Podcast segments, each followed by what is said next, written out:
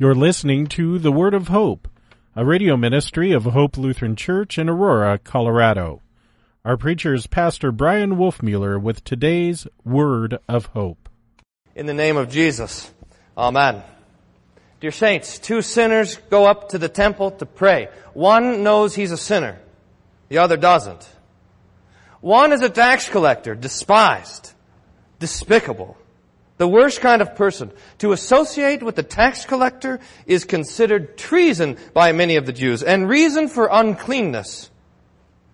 The other is a Pharisee, honored, religious, good. Remember, all that we need to know about the Pharisees is that these are the guys that you hope your daughter dates. and these two come to the temple. The Pharisee comes and stands up front by himself. And he enunciate when he prays. And he puts God's, before God's face, all of his works and all of his accomplishments. God, I thank you that I'm not like the other men, extortioners, unjust, adulterers, or even like this tax collector. I fast twice a week. I give tithes of all that I get. The tax collector, on the other hand, stands far off, says the text, beating his chest, and he prays with almost a breathless moan, God, mercy, sinner. The Pharisee comes before God with a bag full of his own goodness to give to the Lord. The tax collector comes with a bag full of sin, a wagon full, and he dumps that before God's face. Now, whenever you see this, uh, Jesus telling a parable with two people like this, he's putting you there, right in the middle of it. And he's asking you, which would you rather be? Or better, which are you? I mean, we know who we're supposed to be, right? We're supposed to be the tax collector. We're supposed to be the humble sinner who comes to the Lord asking only for mercy, begging His kindness, abandoning any hope in ourselves or any confidence in our own works. But look, each one of us, each one of you has a little Pharisee bouncing around inside of you, trying to teach you about God and the world and yourself. And at times that little Pharisee is convincing. This little Pharisee, the old theologians had a name for. They called it the opinio legis, the opinion of the law. The native religion of your and my sinful flesh, which says basically this. If God is mad at me because of my sin, then he must be happy with me because of my good works. This theology is built on the already shaky foundation that you have an ability to do good works. And it's fortified by our own defining of, wood, of what good works are. It's like building a house out of rubble in a sandy riverbed, but it is a persistent little false doctrine. Like a splinter in your hand that you never can quite dig all the way out. And here to prove it is a little test. True or false? Are you ready? True or false? God likes people who do good things. See? Right? See?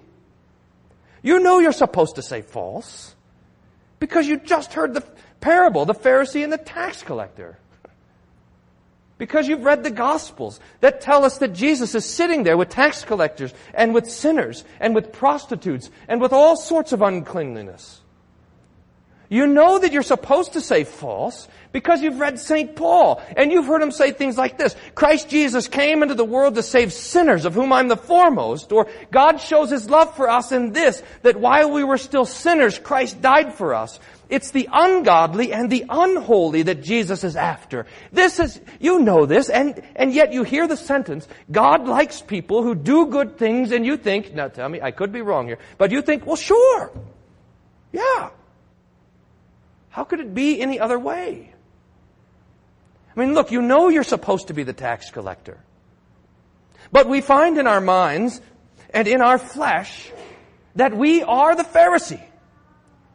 Measuring, boasting, trusting ourselves. Or it could be that we are the anti-Pharisee. You know, the Pharisee had a confidence in his own goodness, that they were saved because of their own good works. The anti-Pharisee thinks that they'll be damned because of their sin. And both are wrong. Both are conclusions of the same false doctrine that God likes people who do good things.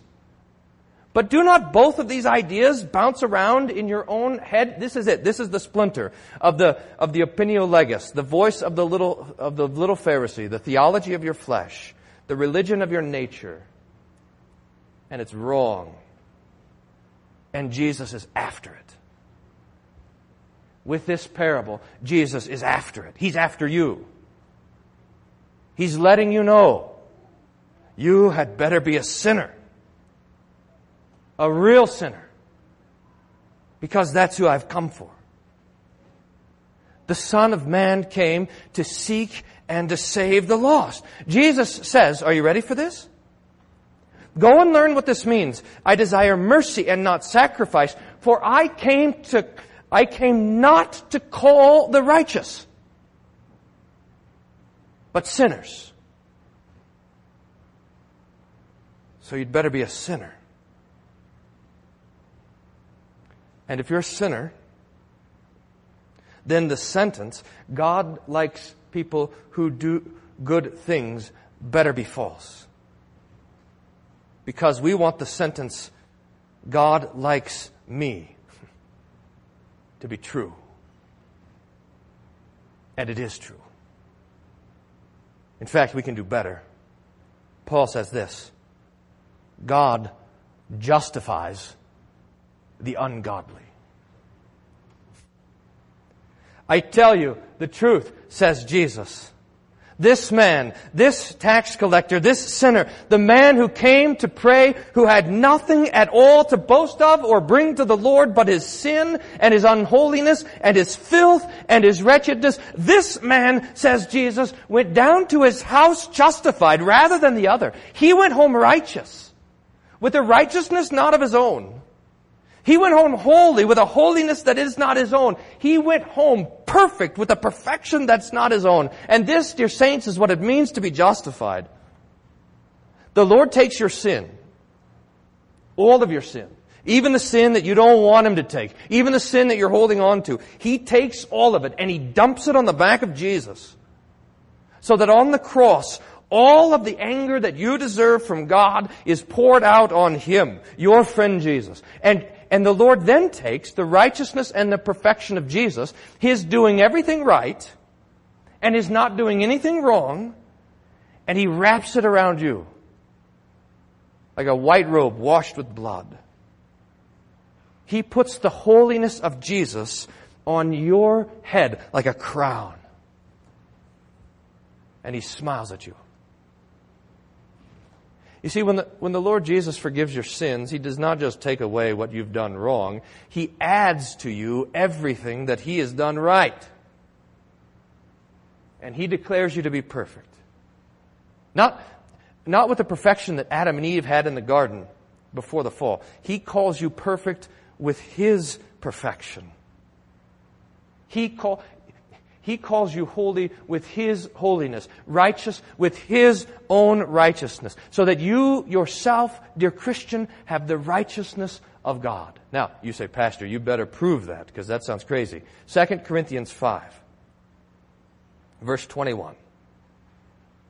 For our sake, God the Father made Jesus to be sin, who knew no sin, that in Him we might become the righteousness of God. Stunning. And for sinners, it sounds too good to be true. Which is why Jesus has something else for you this morning. In fact, it's like a one, two, three punch. First, Jesus heard your confession, the confession of your sins, and he answered it with the absolution. Second, Jesus comes to you to tell you the parable of the Pharisee and the tax collector. And now, Jesus, your Jesus, will put his body and his blood on the table and in your mouth. That's how serious he is about saving sinners, about forgiving sin, about saving and forgiving you. It is persistent, this this little false doctrine that God that God likes people who do good things, but finally when Jesus shows up, Jesus, the Savior of sinners, when He comes around, this false doctrine gives way to the truth, which is this. God justifies the ungodly. Jesus justifies you. He loves you. He forgives you. And He calls you His own. Amen. Now may the peace of God, which passes all understanding, guard your hearts and minds through Jesus Christ our Lord. Amen.